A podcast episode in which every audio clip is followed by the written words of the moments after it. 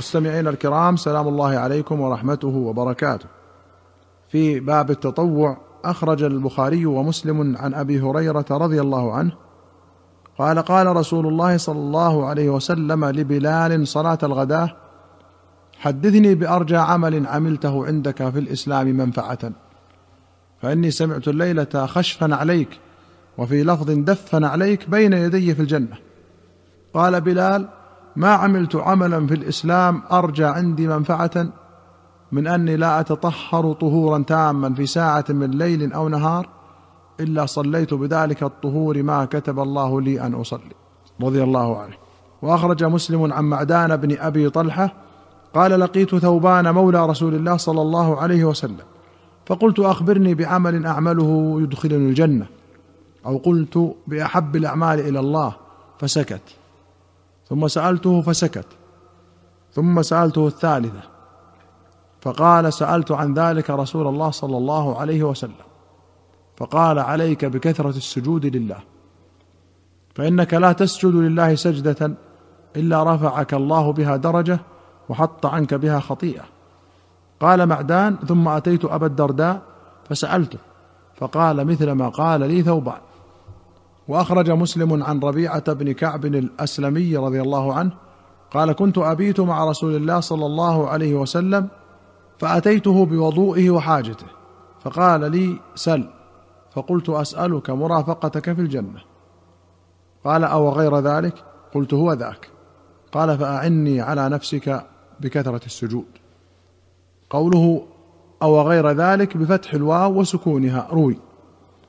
قال النووي رحمه الله فيه دليل لمن يقول تكثير السجود أفضل من إطالة القيام.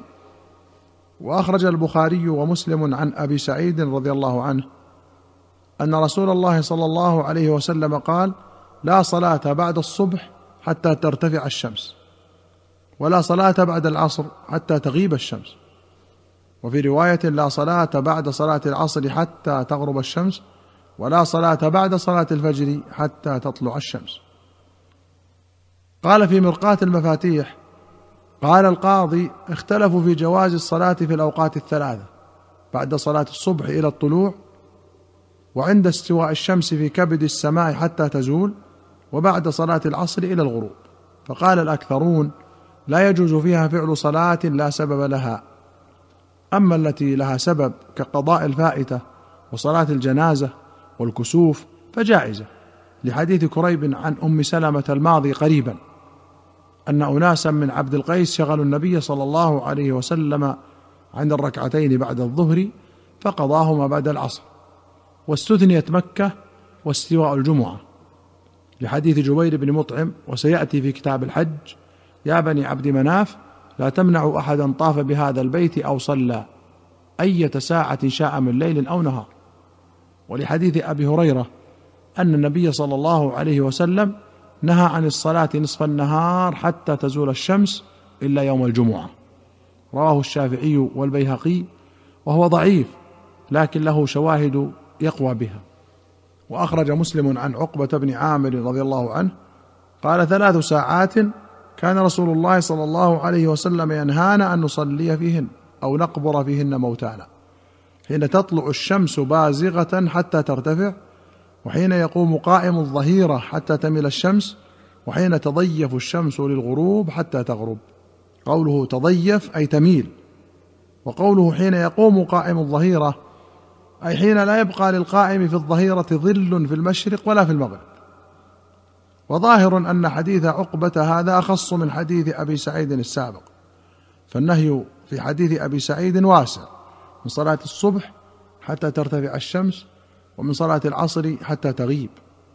وفي حديث عقبة حين طلوعها وحين استوائها وحين غروبها.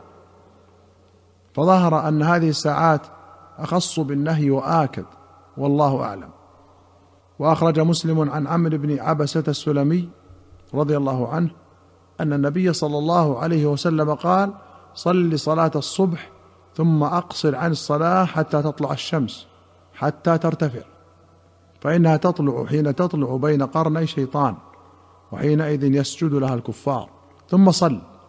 فإن الصلاة مشهودة محظورة حتى يستقل الظل بالرمح. ثم أقصر عن الصلاة فإن حينئذ تسجر جهنم. فإذا فاء الفيء فصل. فإن الصلاة مشهودة محظورة حتى تصلي العصر.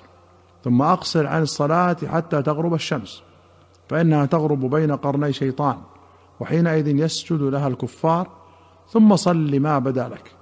قوله حتى يستقل الظل بالرمح كناية عن وقت الظهر. قال النووي أن يقوم مقابله بجهة الشمال ليس مائلا إلى المشرق ولا إلى المغرب. وقال ابن الأثير أي حتى يبلغ ظل الرمح المغروس في الأرض أدنى غاية في القلة والنقص. وهذا الظل المتناهي في القصر هو الذي يسمى ظل الزوال أي الذي تزول الشمس عنده عن وسط السماء. وحينئذ يدخل وقت الظهر وتجوز الصلاة. وقوله تسجر جهنم أي توقد. وأخرج البخاري عن عروة عن عائشة أن أناسا طافوا بالبيت بعد صلاة الصبح ثم قعدوا إلى المذكي حتى إذا طلعت الشمس قاموا يصلون. فقالت عائشة قعدوا حتى إذا كانت الساعة التي تكره فيها الصلاة قاموا يصلون. وأخرج مسلم عن عبد الله بن عمرو بن العاص رضي الله عنهما قال حدثت أن رسول الله صلى الله عليه وسلم قال صلاة الرجل قاعدا نصف الصلاة. فأتيته فوجدته يصلي جالسا. فوضعت يدي على رأسه. وفي رواية على رأسي. فقال ما لك يا عبد الله بن عمرو؟ قلت حدثت يا رسول الله أنك قلت صلاة الرجل قاعدا على النصف من صلاة القائم. قال أجل ولكني لست كأحد منكم. قوله على النصف من صلاة القائم أي من صلى النافلة قاعدا بلا عذر فله نصف أجر القائم. وقوله لست كأحد منكم معناه أن ذلك من خصائصه صلى الله عليه وسلم. فصلاته تامة الأجر على أي حال صلاها وأخرج مسلم عن السائب بن أخت نمر قال صليت مع معاوية الجمعة في المقصورة. فلما سلم الإمام قمت في مقامي فصليت. فلما دخل أرسل إلي. فقال لا تعد لما فعلت. إذا صليت الجمعة فلا تصلها بصلاة حتى تكلم أو تخرج. فإن رسول الله صلى الله عليه وسلم أمرنا بذلك. ألا توصل صلاة بصلاة حتى نتكلم أو نخرج. المقصورة موضع محجور في المسجد. قال النووي فيه دليل على جواز اتخاذها في المسجد إذا رآها ولي الأمر مصلحة. قالوا وأول من عملها معاوية بن أبي سفيان حين ضربه الخارجي. قال القاضي واختلفوا في المقصورة فأجازها كثير من السلف وكرهها طائفة منهم. وقيل إنما تصح فيها الجمعة إذا كانت مباحة لكل أحد. فإن كانت مخصوصة ببعض الناس ممنوعة من غيرهم لم تصح فيها الجمعة لخروجها عن حكم الجامع. وأخرج البخاري ومسلم عن جابر بن عبد الله رضي الله عنهما أن معاذا كان يصلي مع النبي صلى الله عليه وسلم عشاء الآخرة ثم يرجع إلى قومه فيصلي بهم تلك الصلاة. وقد سبق الحديث بطوله في باب صلاة الجماعة. أيها المستمعون الكرام إلى هنا نأتي إلى نهاية هذه الحلقة. حتى نلقاكم في حلقة قادمة بإذن الله. نستودعكم الله والسلام عليكم ورحمة الله وبركاته.